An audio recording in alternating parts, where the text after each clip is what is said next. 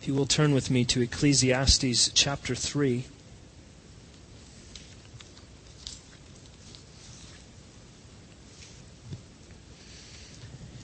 Ecclesiastes chapter 3. This morning's sermon is entitled Seasons and Times. Our key words for our worshipers in training are time, eternity, and sovereign. We're going to be looking at verses 1 through 15. I want to read the entire passage as we begin this morning. Well, let's begin Ecclesiastes chapter 3 in verse 1. For everything there is a season and a time for every matter under heaven. A time to be born, a time to die. A time to plant, and a time to pluck up is planted a time to kill and a time to heal, a time to break down and a time to build up, a time to weep and a time to laugh, a time to mourn and a time to dance, a time to cast away stones and a time to gather stones together, a time to embrace and a time to refrain from embracing, a time to seek and a time to lose a time to keep and a time to cast away, a time to tear and a time to sew, a time to keep silence and a time to speak, a time to love and a time to hate, a time for war and a time for peace. What gain has the worker from his toil? I have seen the business that God has given to the children of man to be busy with. He has made everything beautiful in its time. Also, He has put eternity into man's heart, yet so that he cannot find out what God has done from the beginning to the end.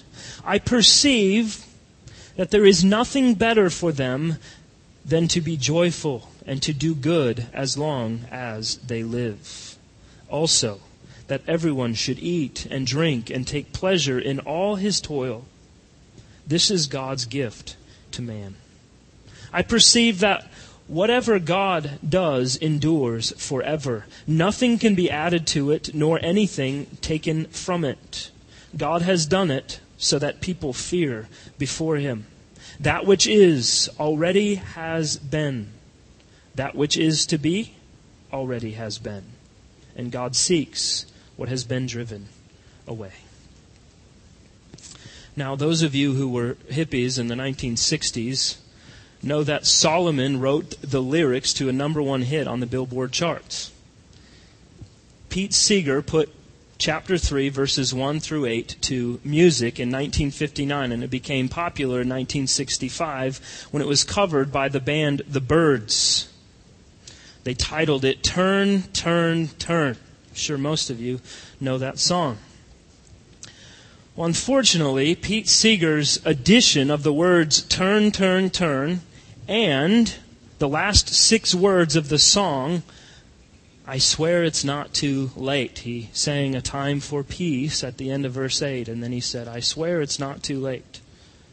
Unfortunately, this turns Solomon's beautiful poem about an eternally sovereign God into a rally cry for Vietnam War protesters who thought that absolute peace was actually possible in a fallen and sinful world. So most people come to Solomon's word here and see this as marching orders. That mankind, as time turns and as the seasons change, this is what we are to look to. If we could all just put flowers in our hair and sit in a circle and do aromatherapy and share our stories, then everyone's going to be happy and everything's going to work out fine. Now, if you've lived for 10 minutes in this world, you know that this is not true. And Solomon has made it infinitely clear to us in the first two chapters. We considered last week that all will die without exception. You and I are going to die. And meanwhile, we live in this seeming rat race, this daily cycle of getting up, brushing our teeth, going to work, doing our job, going to lunch, coming back, fighting the sleep monster, finishing our job for the day, riding home, getting our dinner, going to bed, and waking up again the next morning to do it all over again. And Solomon looked at all of this and said, This is all that is done under the sun, and it is vanity. It is meaningless. We saw last week that he pointed us to the reality that apart from God, truly, this is life without meaning and life without joy if it is lived apart from God. But to be in Christ is to please God and is therefore to find lasting, ultimate joy that makes life worth living, that gives life purpose, that gives life meaning that gives the daily toil meaning and purpose. So now Solomon moves into chapter 3 and verse 1. He begins, For everything there is a season and a time for every matter under heaven. So Solomon is now going to begin to give us an even clearer picture of this mess called life. And I want you to think if you've ever seen uh, someone do embroidery if you've ever seen what that looks like. On the side that they're working on, the side that will be shown, it's a beautiful image. If they're good at it. It's a beautiful picture that someone has crafted together. And it looks wonderful. But if you turn it over, you can't discern what it is. It's loose strings and knots and curls. It's a mess. And so far, Solomon has given us a perspective of what it is to look at life on the backside of the embroidery, to live life under the sun. He says this statement 25 times through the book, under the sun. It is life as a de facto atheist living as though God does not exist, or at best as a deist. God exists, but he's nowhere to be found in my daily life. This is like those that Jesus referenced in the days of Noah. Jesus said they were marrying and giving in marriage, but then the end came. In other words, they were living their lives as though there was no God, and then judgment came upon them, and they knew not where it was from. It's living normally in this life, in this world, detached from reality. The reality that one day each and every one of us will stand before God and give account for our lives. It's living in temporal, material fashion as though things are all that matters. Living under the sun, as Solomon has shown us, brings us temporary, unsatisfying work, temporary, unsatisfying wealth, and it leads to miserable, unsatisfying cynicism. And if this is the life that you're living under the sun, then it's all about your money, it's all about your comfort, it's all about your prestige and your power and your stock portfolio, and all of these will disappoint you sooner or later. Now, the alternative to that is what Solomon is now turning to life under heaven. Life under heaven. This is living with an eternal perspective. Living with heaven in full view. To believe Jesus when he says that you do not, your life does not consist of your possessions to believe Paul that a Christian's citizenship is in heaven. But now, we live in this world and we still battle greed. We still battle worldliness. But we live lives under heaven as believers in Christ, rejecting worldly wisdom, resting in God's timing. There is a time for everything under heaven. This is God's timing. This is what Solomon is presenting us with.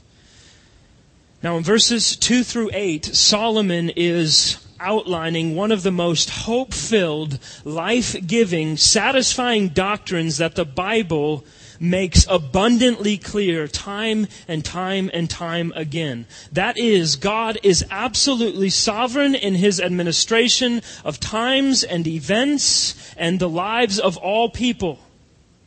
Now we must understand verses 2 through 8 in light of verse 10. Look again at verse 10. I have seen the business that God has given to the children of man to be busy with. So, who apportions times and seasons under heaven? They are God given. The first part of verse 11 He has made everything beautiful in its time. Verse 14, I perceived that whatever God does endures forever.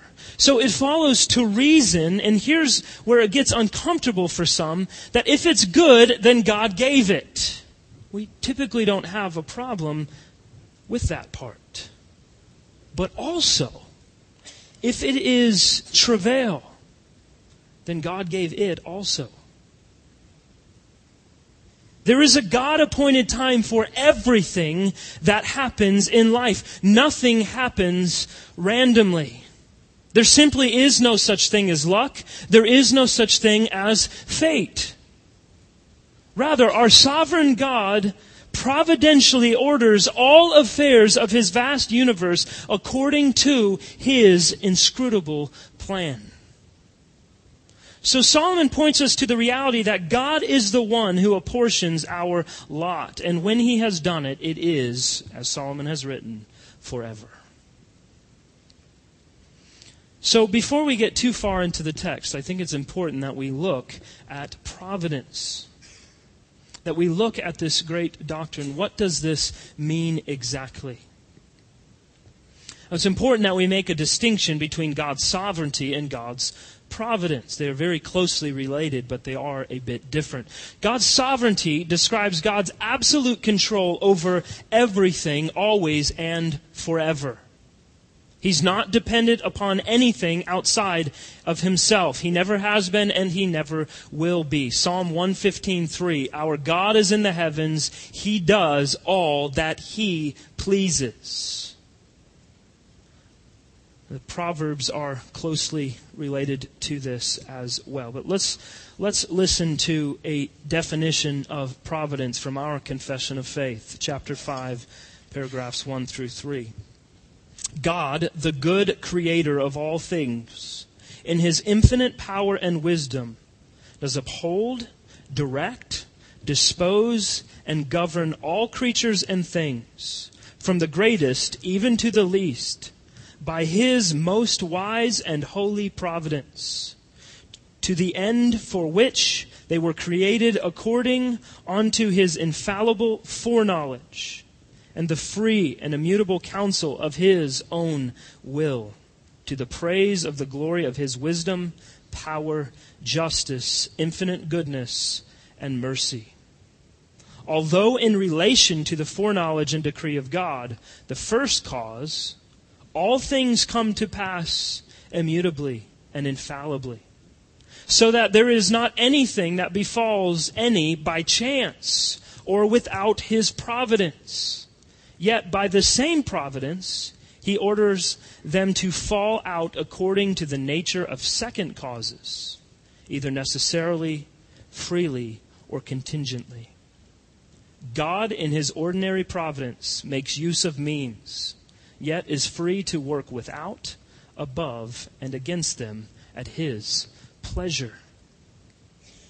So, this is the God of the Bible undeniably.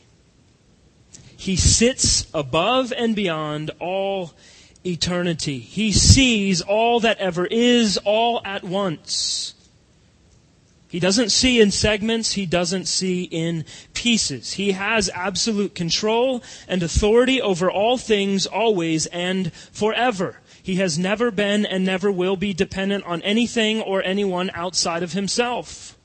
He governs all things according to his all wise and holy purposes. Therefore, nothing is by accident. Nothing is luck. Nothing is chance. Even down, Jesus says, to the number of hairs on your head. and whether or not a little bird falls to its death in the middle of the forest. Remember, Job said, The Lord gave, and the Lord has taken away. He also said, Shall we receive good from God, and shall we not receive evil? And the writer of Job said, In saying these things, Job did not sin with his lips. Proverbs 16:33 The lot is cast into the lap but its every decision is from the Lord in other words, the dice is rolled in Las Vegas. And it is all according to God's providence how they land.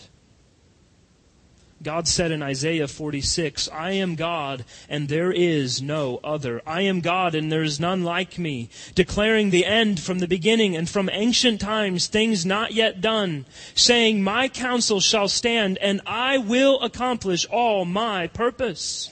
I have spoken and I will bring it to pass. I have purposed and I will do it.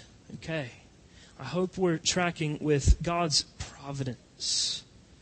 Because this is this is the important lens that we have to look through to see Ecclesiastes chapter 3 properly.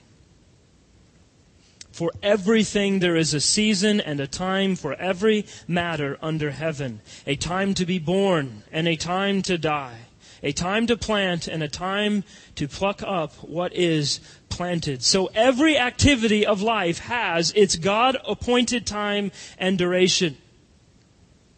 God sets the times by his own sovereign will, including the beginning of each life at birth, the conclusion of each life at death, and by implication, everything that comes in between. A commentary, Tremper Longman wrote The first two pairs, life and death, birth and death, encompass the entire life cycle. First of a human, and then of a plant. We see it's time to plant and time to pluck up. So no person or plant controls the start or finish of its existence. So we're not just looking at a list of events here that occur in life.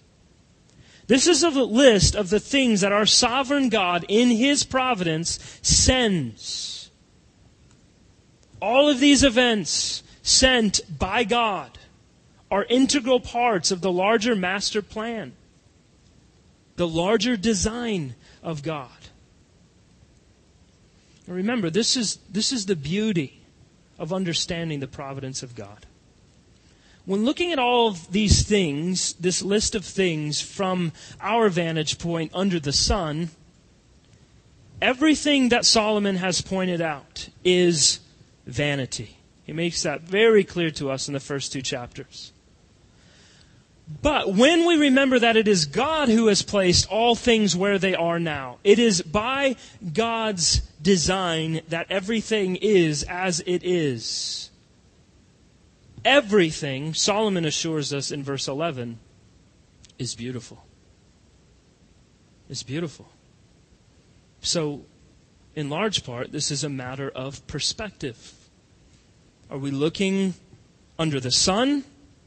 Or are we looking under heaven? Are we looking at the right side of the embroidery? So we understand there's a time to plant and a time to pluck up what is planted. We do not sow in the winter and we do not harvest in the spring. Why?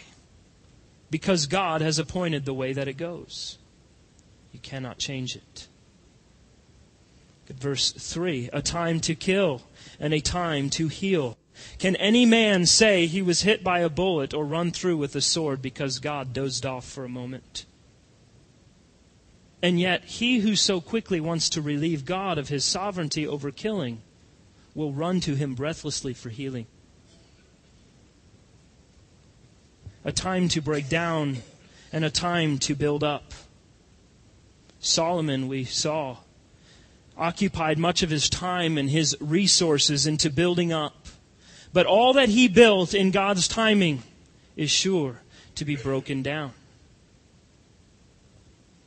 Verse 4 A time to weep and a time to laugh. Our tears of grief and the occasions of our tears of grief are from God's hand. And so is the laughter. Isaiah 45, 6 and 7. I am the Lord and there is no other. I form light and create darkness. I make well-being and create calamity. I am the Lord who does all these things. So calamity's tears and joy's laughter are both of the hand of God. Now, of course, this doctrine has a very hard edge, and more than one person has cut himself on it. But denial of this does not remove the light and darkness. It does not remove the well-being and calamity, the weeping or the laughter.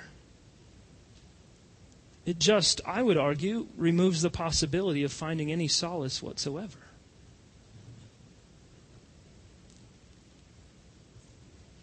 A time to mourn and a time to dance.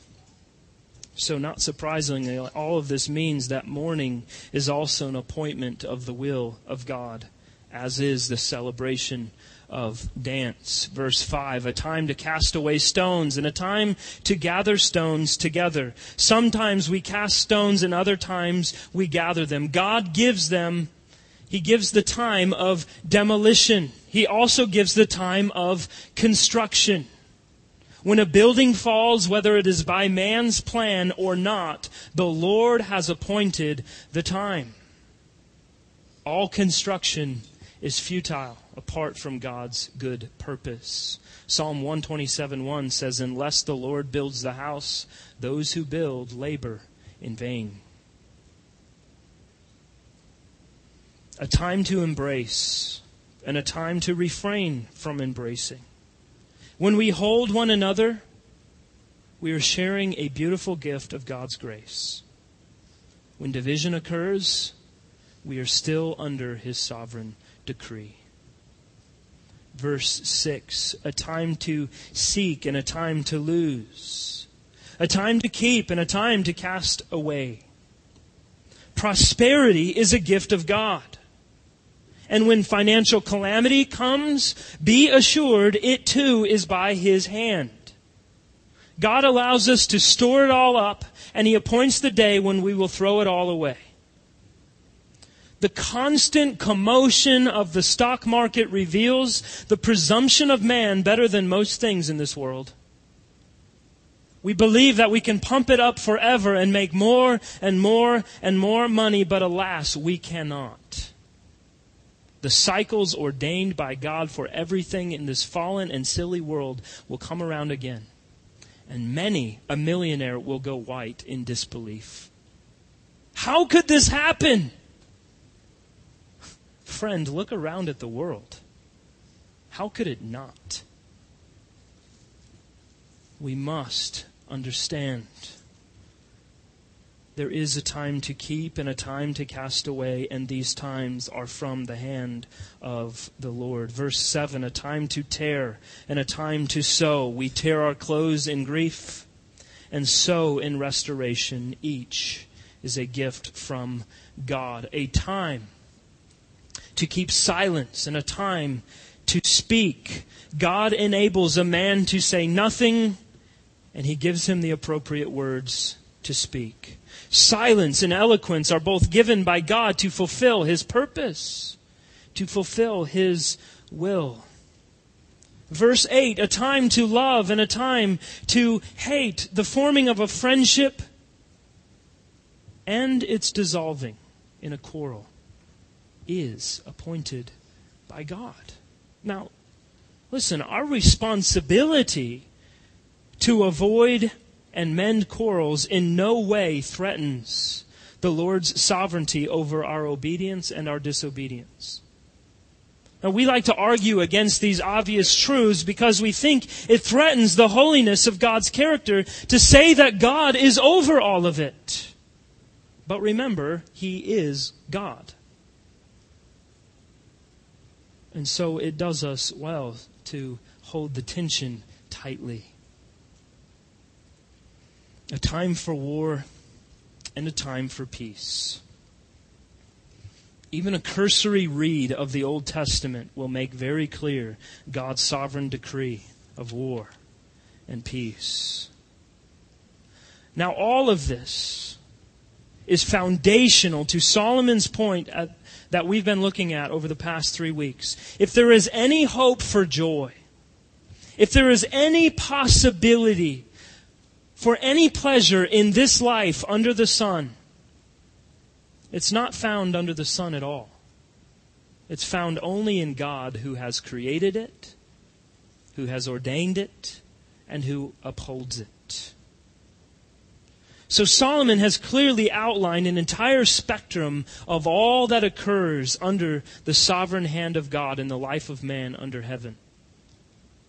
He also, also goes on to show not only are there times and seasons, but as we're going to see, there are purposes as well. Behind killing, behind breaking down and building up, sorrow, laughter, dancing, war, peace, all of this, behind all of it is a purpose, a deep, abiding purpose of God. He gives us this as a threefold purpose in verses 9 and 10. What gain has the worker from his toil?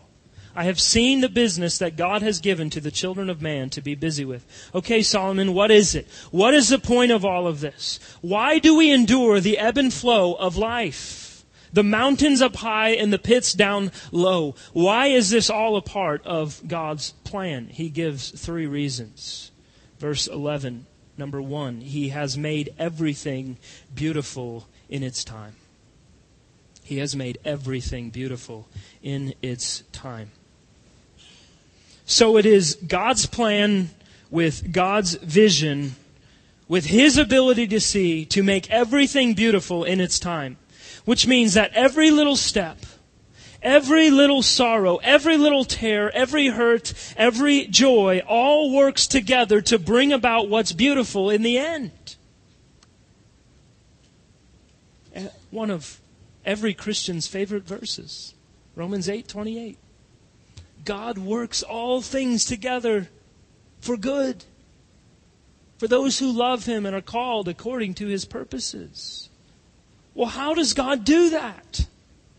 Is he scurrying around to make the best of the messes that we create by our own volition? No. Certainly, God can work for our good because He is constantly at work in every aspect of the universe. Now, I don't pretend that by knowing and affirming and believing this great reality in Scripture that we have the ability to see or comprehend, that we understand that this thing can be beautiful. We are on the human side of time. And I can name numerous things in my own life over the past 10 years that still today I don't understand how they're being used for my good, how they are a part of God's beautiful plan. But what alternative do I have? I know that He will. He promises it. He promises that He will do all things for good. All of this will work together in His beautiful plan. And so I have to understand that I'm, I'm just too close. I don't have God's wide angle perspective of all things. So God tells us, trust me. I'm not the thief who has come to steal and kill. I've come to bring life. You must trust me because it is impossible for you to stand back far enough to see it all together. You're too close to the jagged glass of the window to step back and see the beauty of the picture. You're on the wrong side of the embroidery to see how beautiful the final work is. Trust me, I'm making everything beautiful in its time. Everything. And you know what? That really gives me hope. And it helps me rest because the Lord knows if this thing was up to me, there's no standing back to see its beauty at any distance. It's all an ugly mess, and it proves to be completely useless in the end. Secondly, his purpose. He has put eternity into man's heart. In the 1950s, a missionary named Don Richardson traveled all over the world to demonstrate that people from every culture had a deep longing for God. Now, Richardson discovered that the people groups that he encountered, primitive and civilized, have partial, partial knowledge of biblical truth. Well, how so?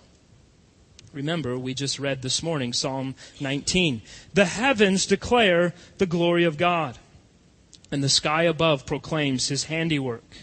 In Romans 1, Paul makes this same point. He wrote, What can be known about God is plain to them because God has shown it to them.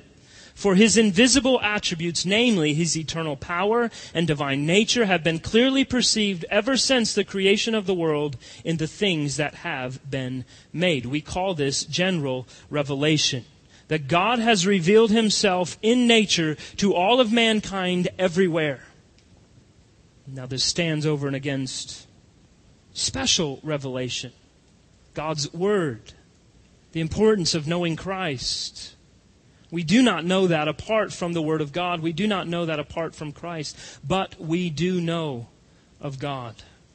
We profoundly know God through general revelation, through nature. So Richardson gives examples of tribes like the Karen people of Burma.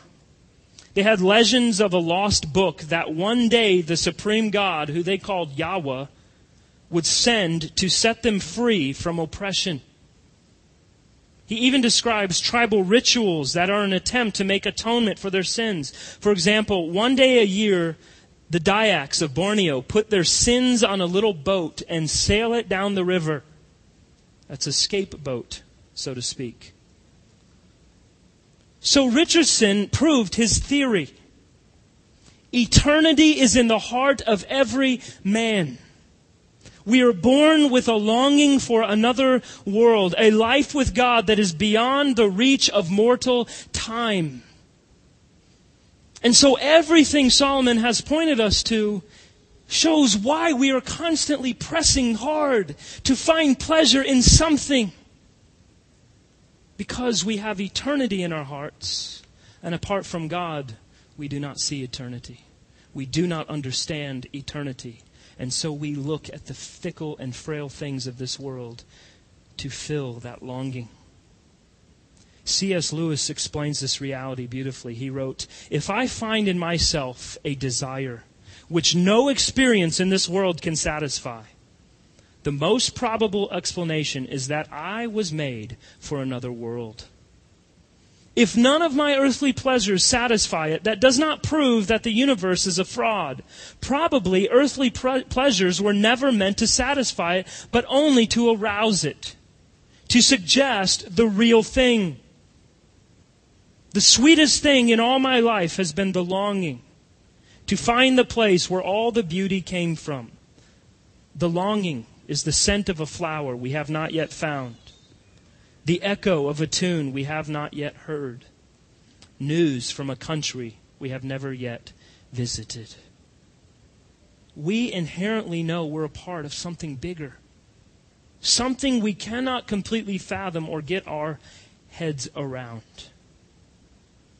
But it's, it's not that easy his third purpose in all of this.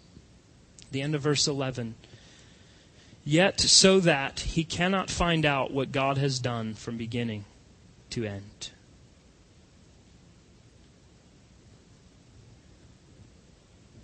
We can look beyond everyday occurrences and ask the meaning of them all.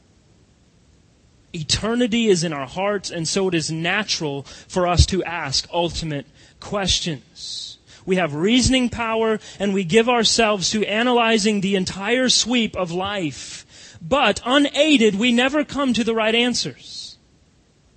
We're totally unable to see exactly what God is doing and which way He is going. This is why we never fully get beyond the why stage of life. You know what I'm talking about. If you've spent any time with like a four year old, why? Well, because of this. Why? Well, because of this. Why? Because I told you so. We never get beyond that. We want to ask why of everything. But we need that. We need that in our lives. We need a God that we cannot ever fully comprehend. If we could, He's not really worth worshiping, is He? We need to be stuck asking why. We need to ask why to a lot of things because it keeps pointing us back to that which is in our hearts eternity. Back to God, back to the reality that it's not about us. Okay, so what do we do with all of this? We've got this huge eternal God that sits over and above all things, past, present, and future. He knows it all, and He is working it all together to bring Himself glory and to bring about our good. And we long to know all of Him, but we never will. So what do we do? Look at verse 12. I perceive that there is nothing better for them than to be joyful and to do good as long as they live. Also, that everyone should eat and drink and take pleasure in all his toil. This is God's gift to man. There's a time and a season for everything, and God has appointed it. Those times and seasons are not set by the winds of change, but by God Almighty. And so Solomon writes, you know what you should do in light of all of this? Enjoy life. Eat and drink and enjoy because all that you are is in the hand of an eternal God who sees the beauty through the mess. Enjoy life. Enjoy life. Verse 14 I perceive that whatever God does endures forever. Nothing can be added to it, nor anything taken from it. God has done it so that people fear before him. God is working out human history. He's got a plan. God knows you. He made you. God has set all the seasons of life, and this should produce within us a healthy fear of Him. We should revere Him. This is, according to Proverbs 1, the way of wisdom. And within this, what you realize is when I live in rhythm with God and I live out of love for God and faith in God, I actually enjoy my life despite my circumstances. And then there's this ease. There's an orderliness. There's a purpose to my existence. And even when things are painful and tough, I see that God is in the midst of it. So Solomon reminds us respect God. Don't try and carve out your own existence and fight against the rhythm of creation. Don't try and have sex outside of your marriage. Don't turn your feasting into gluttony. Don't turn your drinking into drunkenness. Don't turn your humor into coarse joking. Live and work in rhythm and in conjunction with God who has made you, and your life will flow in His time and in His way. And you'll be happy and satisfied, and He will give you that gift of satisfaction. Now, here's the key whatever has already been and what will be has been before. That's what he says. There's a rhythm in life. There are people that have gone before us and they've made the same mistakes that we'll make. They've learned the same lessons that we need to learn. And here's the beauty of it all. Verse 15. That which is already has been. That which is to be already has been. And God seeks what has been driven away.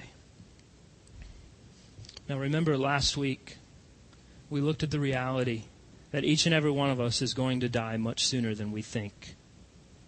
And God is going to call our name as He did Lazarus. And He's going to call you out of your tomb, and you will stand before Him. Hebrews 9:27 says it's appointed once for a man to die and then judgment and you will stand before God and He will take your life and He will bring it to account. It will be as if He took your life and played it on a film. All of these things that you did when you thought no one was looking, but God was. All the things you did and you were never caught for. Your all knowing God brings them up and He brings your life into account. Is that going to be a good day? Is it possible that that could be a good day for any of us? That could be a beautiful day. For those of you who don't know Christ, I will tell you this. You will see all of your sin, and that is all. And then you will see God declare war on you, and you will never have peace. You will enter hell without Him forever. But for those of you who are friends with God through Jesus Christ, will that be a good day? That'll be a great day. First John, John tells us that we will stand before the Lord with confidence. We'll not be hiding. We'll not be seeking to mask our sin. It will be evident. It will be clear. And we will stand there with confidence. The sin that we see as God brings it into account, we will look at and we will say, I know that Jesus Christ has died for all of it. I am that loved. I am that forgiven. It will, for the believer, be a great day. That's what Solomon's teaching us. Beginning with the end in mind. I'm going to die and stand before God, and my whole life is going to play like a film. What will it look like? I want us to live with Christ. I want you to die with Christ. I want you to rise with Christ. And He brings it all to account. I want you to celebrate with Christ. Christ has gone before you. Confess your sin. Follow Him. And if you do it until you die, no matter the circumstances, you get the pleasure of enjoying life in Christ. Rejoice, do good, eat your bread, drink your wine, believe in the sovereign God, and enjoy the inscrutable repetitions of life. This is his gift. This is what Solomon points us to. Let's pray.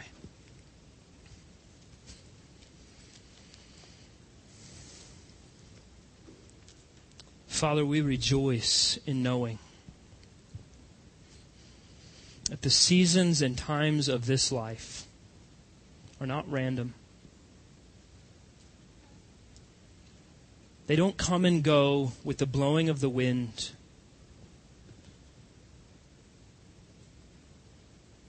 They do not come and go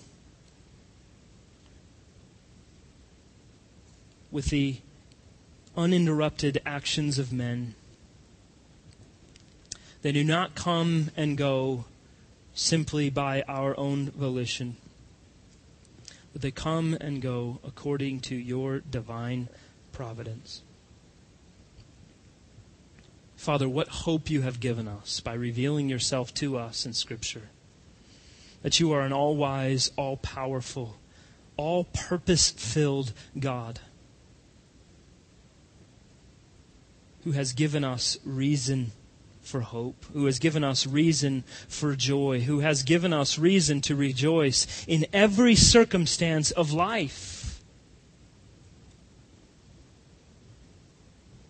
That when trials come in our life, that we can look at them and say, rejoice. That we can be sorrowful yet always rejoicing. Because in our hearts we long for eternity. And by your grace and for your glory, you have shown us what eternity is life with Christ Jesus our Lord and Savior.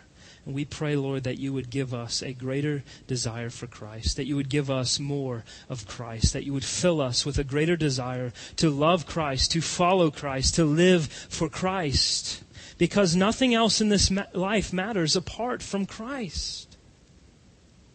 Our life will end soon. Help us, O oh Lord, to realize that only what is done for Christ will last, will be sustained, will give us any true pleasure. Thank you, God.